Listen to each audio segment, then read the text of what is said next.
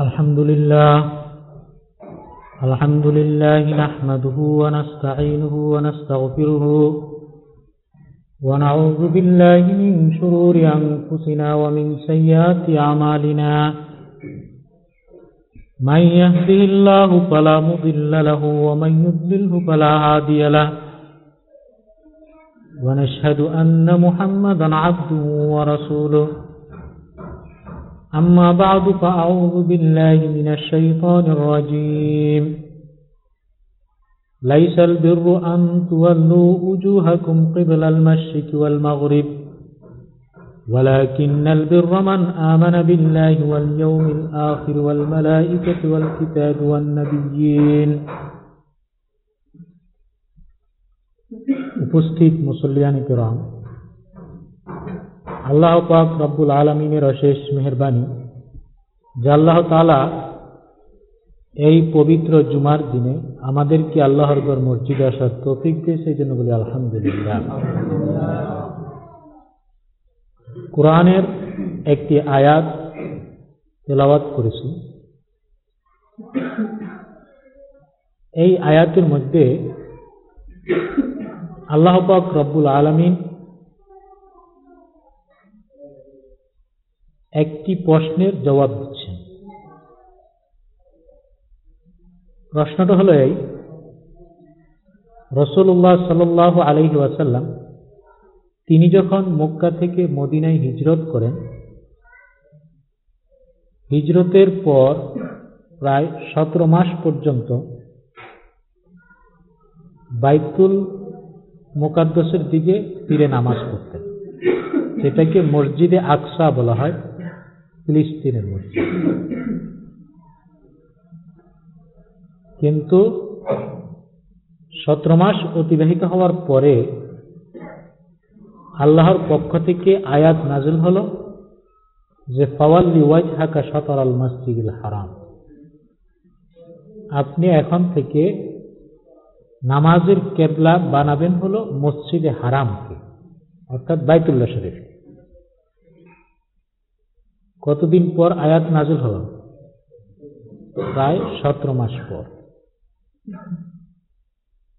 একটি কথা মনে রাখতে হবে, বাইতুল মুকাদ্দাস, এটা ইতিকার পূর্বে সমস্ত আম্বিয়াই গ্রামের কেবলা ছিল। ফলে ইহুদিরাও বাইতুল মুকাদ্দাসকে সম্মান করে, খ্রিস্টানরাও বাইতুল মুকাদ্দাসকে কি করে? সম্মান করে। শুধুমাত্র মুসলমানরা হিজরতের সতেরো মাস পরে একটা ব্যতিক্রম সিদ্ধান্ত নিল। এই সিদ্ধান্তের আলোকে খ্রিস্টান এবং ইহুদি, তারা মুসলমানদের উপর একটা সমালোচনার ঝড় উঠে যে দেখো,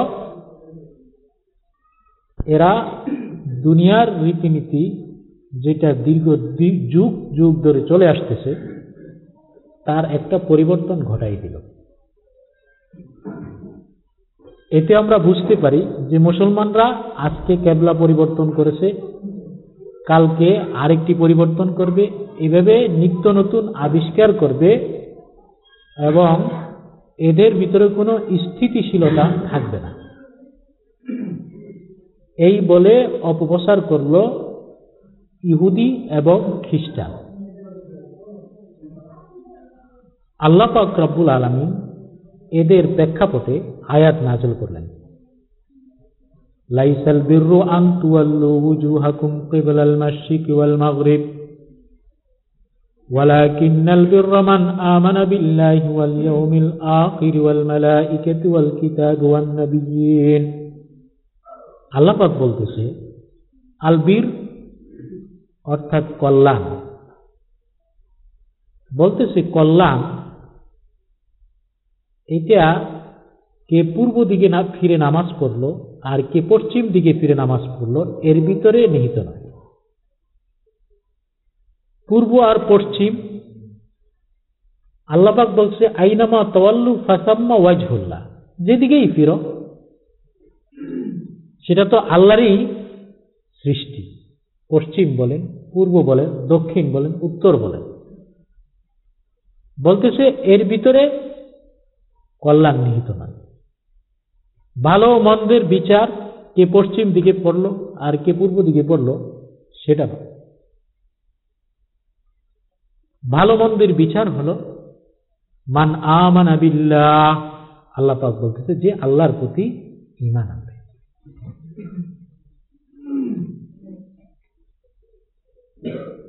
এক, দ্বিতীয় বলল, ওয়াল ইয়মিল আখের। আরেকটা জিনিস হলো যে আখেরাতের প্রতি বিশ্বাস করবে ওয়াল মালা ইকাতি ওয়াল নবীন এরপরে যে ফেরেশ তাদের প্রতি বিশ্বাস করবে, যে আল্লাহর আসমানি কিতাবের প্রতি বিশ্বাস করবে, ওয়ান নবীন আর যে নবীদের প্রতি বিশ্বাস করবে। এরপর আল্লাহ পাক বলছেন আরও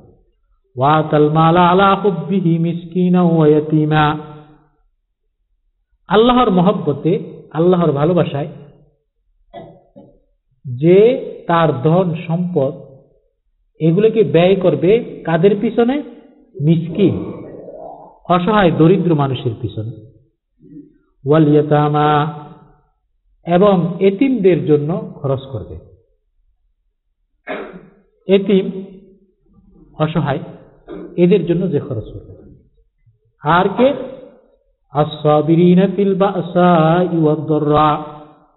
এরপরে বলতেছে যে ব্যক্তি ধৈর্য ধারণ করবে ফিল বা আসাই যখন স্বাচ্ছন্দ্য থাকবে তখনও ধৈর্য ধারণ করবে এবং যখন বিপদে থাকবে হ্যাঁ, তখনও ধৈর্য ধারণ করবে।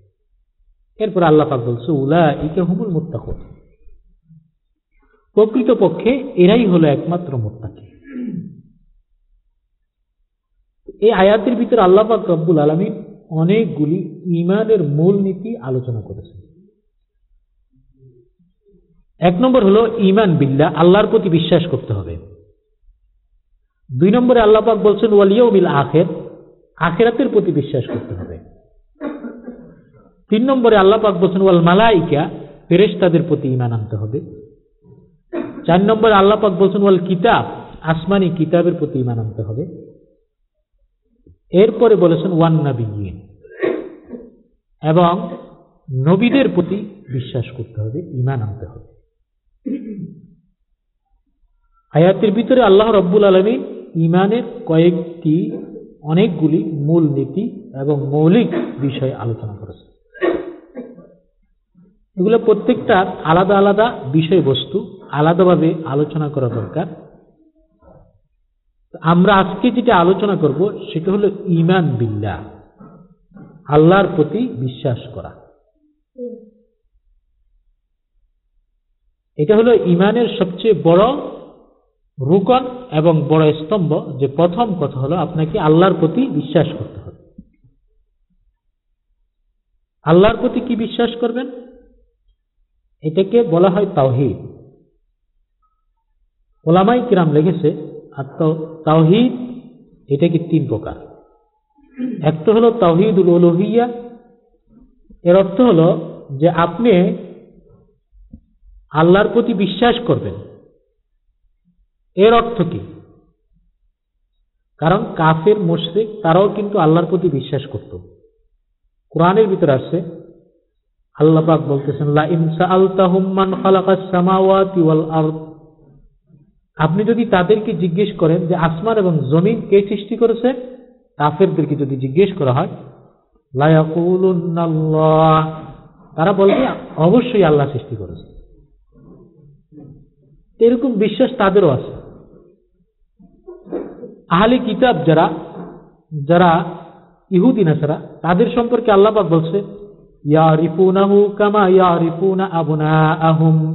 যে এরা আল্লাহকে এরকম চিনে, যেরকম তারা তাদের সন্তানকে চিনে। কারও যদি ছেলে থাকে, তো যদি বলা হয় এ কে সে বলবে এটা আমার ছেলে। এর জন্য কি প্রমাণ দিয়ে বুঝাইতে হবে তাকে? তার মধ্যে কোনো এদিক সেদিক হবে বুঝতে। দুনিয়ার কেউ না চিনল পিতা তার ছেলেকে চিনবে। তো বলতেছে এরা আল্লাহকে এরকম চিনে যে একজন মানুষ তার সন্তানকে যেরকম চিনে। আল্লাহকে এরকম চিনে। কিন্তু তারা ইমান আনে এতে বোঝা যায় যে আল্লাহকে স্বীকার করা, সেটাই শুধু ইমান না। ইমান হলো কি? আল্লাহ পাক বলছেন আল্লাহ ইল্লা ইয়াহু। একমাত্র এবাদত হবে আল্লাহর জন্য। একমাত্র এবাদত কার জন্য হবে? আল্লাহর জন্য। দুনিয়ার কোনো কিছুতে শরিক করা যাবে না। এটাকে বলে তাহিদুল উলুহিয়া মানে এটাই হলো মূল ইমান। আল্লাহ পাক যুগে যুগে যত অসংখ্য নবী রাসূলকে দুনিয়াতে প্রেরণ করেছে, সমস্ত নবী এবং রাসূলদের মিশন ছিল একটা, যে তারা আল্লাহ ব্যতীত আর কারও এবাদত করবে না এবং তার সাথে কোনো শরিক করবে না। আল্লাহ পাক ওয়ালাকাদ ফি কুল্লি উম্মাতিন রাসূলান আন ইবুদুল্লাহ আল্লাহ বলতেছেন যে, আমি প্রত্যেকটা জাতির ভিতরে একজন করে নবী প্রেরণ করেছি। প্রত্যেক জাতির ভিতরে নবীকে প্রেরণ করেছে। এমন কোন জাতি অতিবাহিত হয় নাই যে যাদের কাছে নবী আসে নাই। কারণ যদি তাই হতো, তাহলে কাল কেমতের মাঠে আল্লাপাক যখন জান্নাত এবং জাহান্নামের ফাইসলা করবে তাহলে কোন সম্প্রদায় হয়তো বলতে পারে যে আমাদের কাছে তো কোনো নবী আসে নাই। আমাদেরকে কেন শাস্তি দিবেন? এই জন্য প্রত্যেকের কাছে আল্লাহ পাক নবী পাঠাইছে। এই জন্য প্রত্যেকটা নবীর দাওয়াত ছিল এই তাওহিদুল উলুহিয়া। অর্থাৎ আল্লাহর ছাড়া আর কোন এবাদত একমাত্র আল্লাহর জন্য আরেকটা জিনিস যেটা সেটাকে বলা হয় তাহিদুল রুবুবিয়া আরবিতে। সেটা হলো এই আসমান, জমিন, চন্দ্র, সূর্য সমস্ত কিছু নিয়ন্ত্রণ এবং সৃষ্টি, এটা একমাত্র আল্লাহ রব্দুল আলমিন করতেছে এর উপরে বিশ্বাস করাকে বলে? তাওহিদ আর রুবুবিয়া। এটার উপরও আপনার আমার বিশ্বাস থাকবে। আপনি যদি মনে করেন যে আসমান বানানোর জন্য আরেকজন ছিল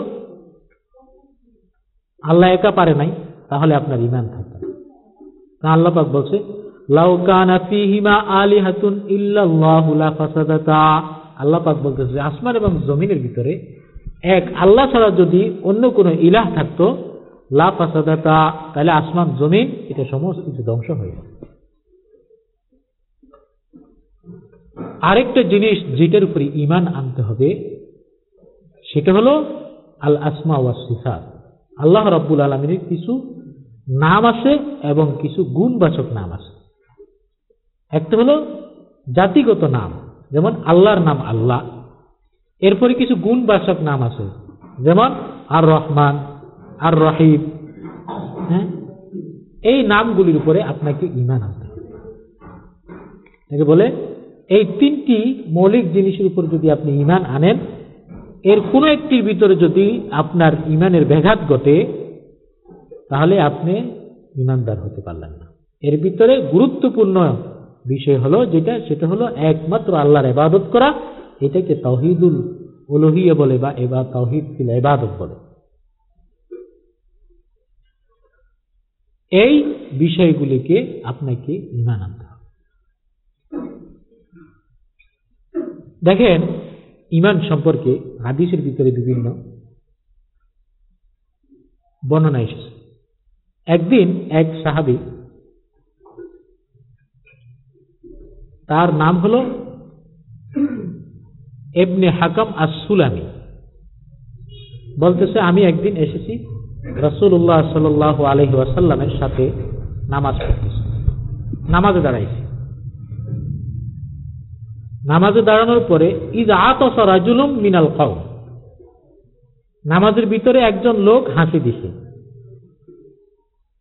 নামাজের ভিতরে যখন হাসি দিছে, হাসি দিলে সাধারণত বলতে হয় কি, আলহামদুলিল্লাহ। আর যে ব্যক্তি শুনবে, তাকে বলতে হবে ইয়ার হামুকাল্লাহ হাসির উত্তর দেওয়া কিন্তু ওয়াজিব। ইয়ার, কেউ যদি হাসি দিয়ে আলহামদুলিল্লাহ বলে, তাহলে তার উত্তরে ইয়ার হামুকাল্লাহ বলা ওয়াজিব। এই লোকটি করেছে কি? ওই লোক হাসি দেওয়ার পরে আলহামদুলিল্লাহ না বললেও এই লোক ইয়ার হামুকাল্লাহ বলে দিছে নামাজের ভিতরে। নামাজের ভিতরে যদি কোনো ব্যক্তি হাসি দিয়ে আলহামদুলিল্লাহ বলে, তাহলে তার নামাজ ভাঙবে না। কিন্তু তার উত্তরে যদি কেউ ইয়ার হামুকাল্লা বলে, তাহলে তার নামাজ ভেঙে যাবে। এটা হলো মাসলা। নামাজের ভিতরে হাসি দিছে হাসি দিয়ে সে কি বলছে? আলহামদুলিল্লাহ। বলা উচিত না, কিন্তু বলে ফেলছে। তার নামাজ মাতৃ হবে, তবে নামাজ ভাঙবে না। কিন্তু তার উত্তরে যদি নামাজে কেউ ইয়ার হামুকাল্লা বলে, তাহলে নামাজ ভেঙে যাবে। কারণ আলহামদুলিল্লাহ মানি সকল প্রশংসা আল্লাহর জন্য। আর ইয়ার হামুকাল্লা মানি আপনি বললেন, আল্লাহ তোমাকে দয়া করুক। তো সকল প্রশংসা আল্লাহর জন্য, এই কথা বললে নামাজ মানে কিন্তু নামাজের ভিতরে আপনি আরেকজনের জন্য দোয়া করছেন। এটাকে ওলামা ইকেরাম লিখছে, এটা একজনের জন্য দোয়া করা হলো। এই জন্য যেহেতু একজনের জন্য দোয়া করছে, এই জন্য এটা নামাজ ভেঙে দেবে। তো প্রশ্ন হলো, বিষয়টা হলো, এখন এই লোকটি কি করছে? ইয়ার হামুকাল্লা বলে ফেলছে। বলার পরে পাশে যে লোকগুলা ছিল, এরা সবাই তার দিকে কানে কানে তাকাইতেছে। করলোটা কি? আবার কেউ কেউ তাকে এরকম আওয়াজ দিয়ে বুঝাইতে চাচ্ছে যে তুমি ভুল করছ। এই অবস্থা দেখে লোকটি বলতেছে যে আমি আর তাদের সাথে কোনো কথাবার্তা বললাম না, চুপচাপ হয়ে গেলাম। আমি বুঝতে পারলাম যে আমাকে কি করছে, তারা চুপ করছে। এরপরে যখন নামাজ শেষ করল, নামাজ শেষ করার পরে লোকটি বলতেছে, মা রাইতু আহসানা মুআল্লিমান কাত্তু? যে আমি যে নামাজের ভিতরে এতগুলো মানুষের ডিস্টার্ব করলাম, এই কারণে রসুল্লাহ সাল আলহি আসাল্লাম আমাকে কিছুই বলে নাই। মা জরাবানি ওয়ালা শতমানি ওয়ালা, যে আমাকে তিনি মারেনও নাই ওয়ালা সাতামানি গালিও দেন নাই, ওয়ালা কাহারানি, এবং ধমকও দেন নাই। সুতরাং এর চাইতে উত্তম কোন মোয়াল্লেম আমি আর কখনো দেখিনি, লোকটি বলতেছে। বরং রসুল্লাহ সাল্লাম কি বললেন? যে, ইন্নামা হাজি সলাদ লাইয়াসলাহু ফিহা মিন কালামিস নাস। বলতে, এটা তো একটা নামাজ। এই নামাজের মধ্যে কোনো কথাবার্তা বলা উচিত নয়। বরং কি করতে হবে? এখানে তোমাকে তাসবিহ বলতে হবে সুবহান আল্লাহ বলতে হবে, আল্লাহ আকবর বলতে হবে, অথবা আলহামদুলিল্লাহ বলতে হবে। এই কথা বলল বলার পরে লোকটি বলল, ইয়া রসুল আল্লাহ হে আল্লাহর রসুল, আমি একজন গ্রাম্য মানুষ গ্রাম থেকে এসেছি। হাদিস ও আহদিন বিল জাহিলিয়া। কিছুদিন পূর্বেও আমি জাহিলিয়তের ভিতরে ছিলাম, ইসলাম সম্পর্কে আমার কোনো জ্ঞান নাই। সুতরাং নামাজের ভিতরে কি করতে হবে, কি করতে হবে না, এ সম্পর্কে আমি কিছুই জানি না। তবে আমি আপনার কাছে এসেছি, আমাদের দেশে কিছু লোক আছে যারা বিভিন্ন ধরনের কুসংস্কারে লিপ্ত লোকটি বলতেছে। এক নম্বর কি? ইয়াতুন আল কুহান। তারা গণকের কাছে আসে। ইয়াতুন আল কুহান। গণকের কাছে আসে। আইসা এরকম হাত গনায়। আছে না হাত আপনারা দেখেন না? গণকের কাছে যায় মানুষ, হাত গনায়। ঠিক আছে? তারপরে এরকম আমাদের দেশেও আছে রাস্তার ধারে বসে থেকে রাশি গণে, গণকের কাছে যায় হ্যাঁ? অনেকেই গণকের কাছে থেকে পরামর্শ নেয়, ইত্যাদি। কুসংস্কার। জিজ্ঞেস করল যে, আমিও কি তো এরকম গণকের কাছে যাব? বলল, না, পালা আত্মি তুমি গণকের কাছে যাও কারণ হাদিসের ভিতরে আসছে, যে ব্যক্তি কোনো গণকের কাছে যায় আল্লাপাক রব্বুল আলমিন তার চল্লিশ দিন পর্যন্ত এবাদত কবুল করে না।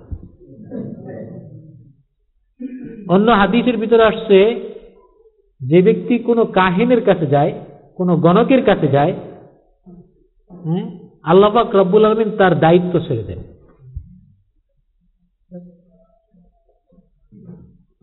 এরপরে লোকটি বলল, ওয়ামিন্না রিজাল উনিয়া ততাইয়ারুন আর আরেক ধরনের লোক আসছে, এরা ভাগ্য পরীক্ষা করে। তৎকালীন যুগে, জাহিলিয়তের যুগে, তখন ভাগ্য পরীক্ষা করার পদ্ধতি ছিল এরকম যে একটা কবুতর ধরবে, কবুতর ধরে ছেড়ে দিবে। যদি ডান দিকে যায়, তাহলে সেটা শুভ লক্ষণ, আর যদি বাম দিকে যায়, সেটা হলো অশুভ লক্ষণ। তো একজন ব্যক্তি যখন একটা কাজ করার জন্য নিয়ত করছে, ছেড়ে দেওয়ার পরে যদি বাম দিকে যায়, তো সে সেই কাজটা করবে না।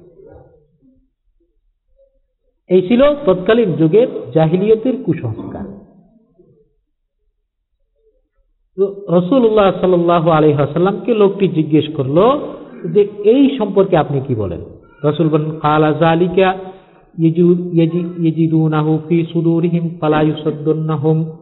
বলতেছে, এটা হলো তাদের অন্তরের একটা বিষয়। এতে যেন কাউকে তার কর্মের থেকে বিরত না রাখে। যে যে কাজ করতেছে করার ইচ্ছা করেছে, সেটার থেকে যেন বিরত না রাখে সুতরাং আমাদের দেশেও এই ধরনের কিন্তু কুসংস্কার আছে। দেখেন, বলবে কি, আজকে ভোরবেলা উঠে যার চেহারা দেখলাম, তাতে আজকে আমার এই কাজটা করা উচিত না এটা একটা কুসংস্কার। বলে না? বলে। এরকম অনেক সময় থাকে, বলে যে অমুক অলক্ষী। এগুলো হলো হিন্দুদের কুসংস্কার এগুলো থেকে বেঁচে থাকতে হবে। এরপরে আরেকটা কথা তিনি জিজ্ঞেস করতেন ওয়ামিন্না রিজালুন ইয়াকুত্তুন বলতেছে, আমাদের মধ্যে কিছু মানুষ আছে যে এরা দাগ দেয়। বলে, এরকম দাগ দিবে। ঠিক আছে? বলতো, দাগ দিলে কোনো একটা কাজ শুরু করার আগে এরকম দাগ দিয়ে তারপরে কাজটা আরম্ভ করত। এই সম্পর্কে রসুল্লাহ সাল্লাম বললেন, কানা নবীজুম মিনাল আম্বিয়া একজন নবী ছিলেন যে তিনি এরকম দাগ দিতেন। যদি ফামান ওয়াক ফাঁকা হত্যাহু ফাজাকা যদি তার দাগ দেওয়াটা আপনার দাগ দেওয়ার সাথে মিলে, তাহলে আপনি ভাগ্যবান। রসুল্লাহ বললেন, এই সম্পর্কে রসুল সাল্লাহ ইসলাম কোনো মন্তব্য করলেন না। কিন্তু ওলামাই কেরাম বলতেছে, এটারও এখন কোনো প্রয়োজন নেই। কারণ কোন নবীর দাগের সাথে মিলবে কি মিলবে না, সেটা জানার আপনার কোনো উপায় নেই। এরপরে লোকটি বলতেছে ওয়াকানাতলি জারিয়াতুন তার আহ্বান আমার একটা বাদি ছিল, এটা আমার ছাগল ছড়াইত। একদিন ছাগল ছড়ানোর জন্য বাদিটি মাঠে গেছে, তো একটা বাঘ এই ছাগলের থেকে একটা ছাগল খেয়ে ফেলছে। খেয়ে ফেলার পরে এই বাদিটি আসলো, আইসা বলতেছে যে আজকে একটা বা, একটা ভাগে একটা ছাগল খেয়ে ফেলছে। লোকটি বলতেছে, এই কথা শোনার পরে আমি অত্যন্ত দুঃখ পেলাম, ব্যথা পেলাম। ব্যথা পেয়ে আমি কি করলাম? বলতেছে তাকে একটা থাপ্পড় দিলাম, চোরে। এই কথা রসুল্লাহ সাল্লামের কাছে আইসা বলল লোকটি যে আমি তাকে, এখন অনুশোচনা হয়েছে যে আমি যে তাকে যে একটা থাপড় দিলাম, এতে আমার কাজটা অন্যায় করছি। এখন বলতেছে, তার পরিবর্তে আমি এই বাদিটিকে আজাদ করে দিতে চাই। রসুল্লাহ সাল্লামকে বলতেছে, আমি আজাদ করে দিই রসুল সাল্লাম বললেন যে, তুমি বাদিটাকে আমার কাছে নিয়ে আসো। নিয়ে আসলেন। নিয়ে আসার পরে রসুল্লাহ সাল আলহাম তাকে জিজ্ঞেস করলেন, আইন আল্লাহ? আল্লাহ কোথায়? আল্লাহ আল্লাহ ফিসামা বললেন যে, আল্লাহ আসমান। কোথায়? আল্লাহ আসমান। কালা মান আনা আমি কে? কালা কালাত আনতে রাসুল্লাহ যে, আপনি আল্লাহ রাসুল। রসুল্লাহ সাল্লাম বললেন তা আতিক হা যে, তাকে আজাদ করে দাও। বা ইন্নাহা মুকমিনাতুন কারণ ওই বাদীটি ইমানদার এ কারণে তুমি তাকে কি করে দাও? আজাদ করে দাও। তো লোকটি তাকে আজাদ করে দিল। এই হাদিসের ভিতরে দুইটি জিনিস বোঝানো হয়েছে। একটি জিনিস হলো এই মহিলার ইমানের ব্যাপারে রসুল সাল্লাহ আলহাসাল্লাম তার ইমান আছে কিনা বোঝানোর জন্য তাকে দুইটা প্রশ্ন করেছেন। একটা হলো, আইন আল্লাহ? আল্লাহ কোথায়? বলো যে, আল্লাহ ফিসামা আল্লাহ আসমানে। সুতরাং আল্লাহ সম্পর্কে তার ভিতরে ইমান ছিল যে, আল্লাহ ফিসামা আমাদের দেশে একটা কথা আছে, সেটা হলো, আল্লাহ সব জায়গায় বিরাজমান। এই কথাটা ঠিক না। হাদিসের দ্বারা বুঝে যেতেছে। আল্লাহ রব্বুল আলমিন আল্লাহ পাক কোরআনের ভিতরে বলছে, আল্লাহ আল্লাহ আর ইস্তাওয়া। আল্লাহ তার আরশের উপরে আছে, সেখানে সমাসীন। কোরআনের ভিতরে বলেছেন আর এই মহিলা রসুল্লাহ সাল্লামকে জানাইছেন যে, আল্লাহ ফিসামা আল্লাহ কোথায় আছে? আসমানে আছে। এটা হলো একজন ইমানদারের আকিদা। কিন্তু আল্লাহ পাকের এলেম এবং কুদরত এটা সমস্ত জায়গায় বিরাজমান। আল্লাহ পাক রব্বুল আলমিন আসমানে থাকেন, কিন্তু তার এলেম, আপনি আমার সামনে যেরকম, আমি আপনাকে যেরকম দেখতেছি, আল্লাহর কাছে কোনো কিছু নিকট আর দূরও নাই। সব কিছু আল্লাহ পাক তার কাছে হাজার। কিন্তু আল্লাহ পাক রব্বুল আলমিন আসমান। এটা হলো একটা। আমাদের দেশে এই আকিদাটা অনেক সময় এটা হলো কুসংস্কার আকিদা। যে সব জায়গায় আছে। অনেক ভণ্ড পীররা বলে যে আল্লাহ তার ভিতরেও হলুল করে। আপনারা যারা ভণ্ড পীর, যাদের আকিদে বিশ্বাস খারাপ, ঠিক আছে? এরকম দেখা যায় যে তারা কি বলে? এক জায়গায় একটা পীর ধরা পড়ছে, ঠিক আছে? এরকম অন্ধকারের ভিতরে জিকির করতেছে তো। এখানে পীর সাহেব বলছে যে আপনার যখন এরকম অন্ধকারের ভিতরে জিকির করবেন, আর এই জিকির করতে করতে করতে করতে দেখবেন যে আমার ভিতরে আল্লাহ চলে আসবে। ঠিক আছে? এরকম অন্ধকারের ভিতরে সবাই জিকির করছে ভূগোলের তলের ভিতরে লাইট থাকছে। হ্যাঁ? যখন এরকম জিকির করতে করতে করতে করতে সবাই একরকম মাতাল হয়ে গেছে এখন এই লাইট টিভাতে আর কি চলে? আগুন চলে নূর চলে এখন এই এরা মনে করে যে এখন বুঝি পিসাবের ভিতরে আল্লাহ অবতীর্ণ হয়েছে। ঠিক আছে? এইসব হলো বন্ধ আকিদা খারাপ আকিদা সিরিকি আকিদা, যে পীর সাহেব মানুষের ভিতরে কি করে? হলুল করে, তাদের পরিভাষা আর কি? মানে এটা অবতরণ করে। এরকম না। তো এই জন্য বলতেছি যে আল্লাহ পাক রব্বুল আলমিন আল্লাহ আর শিস্তাওয়া এটা হলো আল্লাহর প্রতি, তার সিফাতের প্রতি ইমান আনা। এই জন্য আল্লাহ রব্বুল আলমিন মানুষের সব জায়গায় বিরাজমান নয়। বরং আল্লাহ রব্বুল আলমিন আল্লাহ আর শিস্তাওয়া তিনি আরশের উপর আছেন। যাই হোক, বলতেছিলাম হলো ইমান সম্পর্কিত আল্লাহর প্রতি ইমান আল্লাহ পাক বলেন ওয়ালা কিন্নাল বিরমান আমানা বিল্লাহ।